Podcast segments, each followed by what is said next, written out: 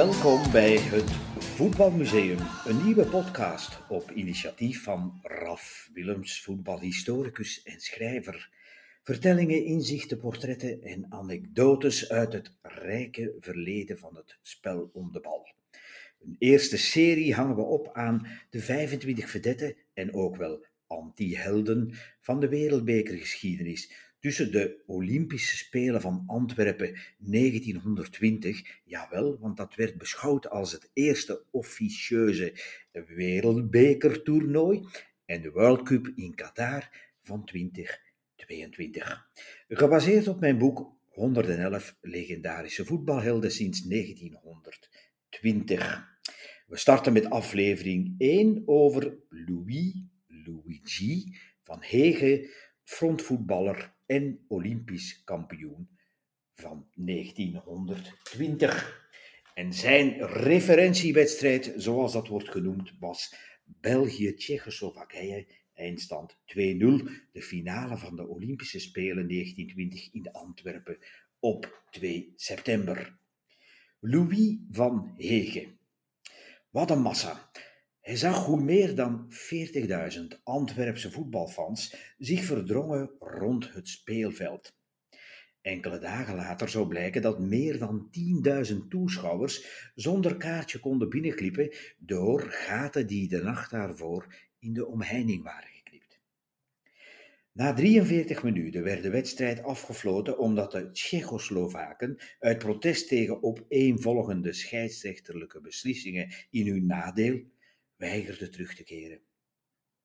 Van Hege keek geamuseerd naar de chaotische toestand en viel vervolgens dolgelukkig in de armen van zijn ploegmaats toen België tot Olympisch kampioen werd uitgeroepen. Een gouden medaille. Wat een dramatische omwentelingen had hij voor zijn ogen zien voltrekken in zijn persoonlijk leven in het voorbije decennium. Belgisch landskampioen met Union uit Brussel in 1909 en 1910. Leven als de spreekwoordelijke God in Italië bij FC, de voorloper van AC Milan, tussen 1911 en 15. Ondergedompeld worden in de diepste ellende aan het front van de Eerste Wereldoorlog in de Vlaamse Westhoek. Benefietwedstrijden voor Belgische vluchtelingen tegen onder meer topclubs in Groot-Brittannië tussen 16 en 18 en terugkeren naar een verwoest land in 1919, Olympisch goud tenslotte in 1920. Tegen deze extreem wisselende sentimenten was in principe geen menselijk brein bestand, maar hij had ze overleefd en het eindigde zowaar op een vrolijke noot. Met tienduizenden feestende Belgen en zijn rode duivels die zowaar door de internationale media werden uitgeroepen tot wereldkampioenen voetbal. Zoals het gezaghebbende Franse magazine Le Miroir des Sports blokletterde Les Belges champions du monde de football. In 1920 was dat dus. En van die, tussen aanhalingstekens, eerste wereldkampioenen van het voetbal, zoals het Nederlandse weekblad Sportrevue het bekeek, was uitgerekend hij de vedette. Niet dat hij zich verheven voelde boven de rest, maar met een beetje Brusselse zwans kwam men ver in de wereld. Dat had hij zelf ondervonden.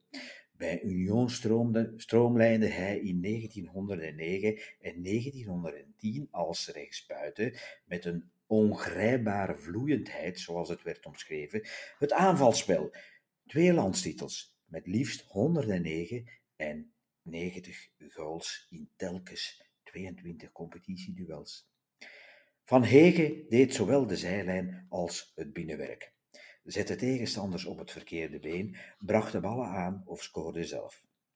In het dagelijks leven voerde hij de job uit van bediende bij een verzekeringsmaatschappij in Brussel.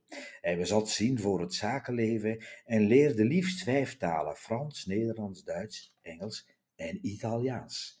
Union, de vaandeldrager van het Belgisch voetbal, verwierf naam en faam in West-Europa door talrijke overwinningen in internationale bekertoernooien. In de lente van 1910 nodigde FC Milan de Brusselse Jaune et Bleu uit voor een zogenaamde exhibitiematch. De zes Rode Duivels van de club waren geschorst voor Europese duels omdat ze een uitnodiging voor de nationale ploeg naast zich hadden neergelegd. Ze reisden toch met het team uh, van Union mee en zagen vanuit de tribune hoe een verredelde reserveploeg Milan geen voet om op te staan liet.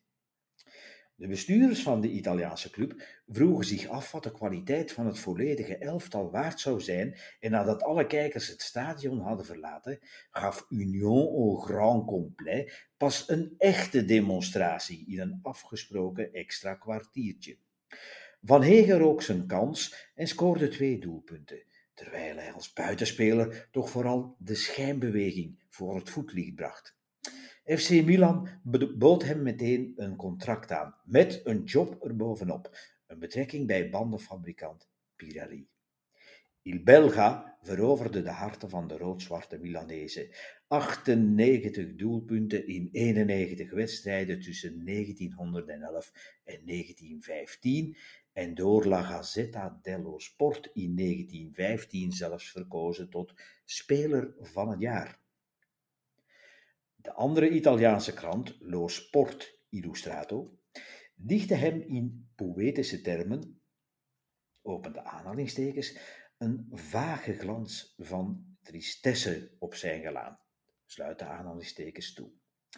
Auteur Kurt de Zwert onderzocht in zijn boek Aftrap in Brussel, de vergeten geschiedenis van het voetbal in de hoofdstad, de belevenissen van Van Hege in Milaan. Ik citeer hem hier. Van Hege scoorde in totaal liefst zeven doelpunten in de zogenaamde Derby della Madonnina tussen Milan en Internationale, de Milanese derby met andere woorden. Hij was de architect van de historische 6-3-zege in 1911 en combineerde techniek en snelheid op een sierlijke manier die men in de Italiaanse laars nog niet eerder had gezien. Einde citaat. En terwijl Van Hegen zich de gelukkigste mens op aarde waande, ontbrandde aan de Belgische Noordzeekust de Eerste Wereldoorlog. Italië bleef aanvankelijk weg van het gewoel, maar schaarde zich in 1916 aan de zijde van de geallieerde legers tegen Duitsland. Het leven van Luigi veranderde op noodlottige wijze. Van de ene dag op de andere belandde de beste speler van het Calcio en de eerste vedette van het Europese vasteland als infanterist in de loopgrachten achter het ijzerfront. Hij werd er geconfronteerd met de dagelijkse verstikkingen en met de dood van zijn metgezellen. Hij maakte van de nood een deugd en sloot zich aan bij het project van de Front Wanderers, letterlijk de zwervers aan het front. Bedoeld werd de voetbalzwervers. Hij verzamelde de Rode Duivels die participeerden aan de dagelijkse gevechten. De bedoeling was dat die front wanderers het leed zouden verzachten door te voetballen voor het goede doel, zowel voor de vrede als voor de vluchtelingen als voor het vaderland. Met benefietwedstrijden zouden ze voortaan fondsen inzamelen, onder meer ten voordele van den bal voor den soldaat maar tegelijk ook om het lot van Belgische vluchtelingen in het buitenland te verbeteren. Ze bouwden een zeer sterk elftal uit en de naam van het team kreeg een mystieke weerklank. Ze werden in Italië, Frankrijk en Groot-Brittannië als helden onthaald. Met Luigi als versterking hielden de Front Wanderers dat traditie van liefdadigheidsoptreden naar het niveau van het echte interlandvoetbal. In november 1917 volgde de belangrijkste tournee langs de uitverkochte stadions van Chelsea, Stamford Bridge, Everton Goodison Park, Manchester United, uh, Old Trafford, Aston Villa Villa Park en Celtic Glasgow Celtic Park. Vier zeges, één nederlaag en één rouw. Duizenden naar Groot-Brittannië voor de oorlog gevluchte Belgen moedigden de frontwandelers hartstochtelijk aan.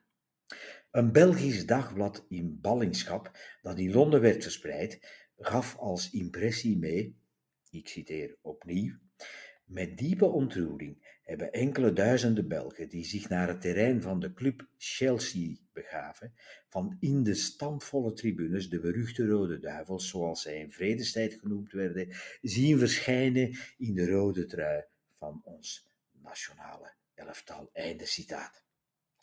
Met de Front Wanderers legde Louis van Hegen dus de fundamenten voor het elftal dat twee jaar na het beëindigen van de Grote Oorlog zich inschreef voor de Olympische Spelen in Antwerpen. In de kwartfinale stuurden de Rode Duivels de sterke Spanjaarden met de beroemde keeper Ricardo Zamora met 3-1 naar huis. In de altijd controverse veroorzakende derby der lage landen tegen Nederland hield hij de zenuwen van zijn elftal in bedwang. 3-0 winst.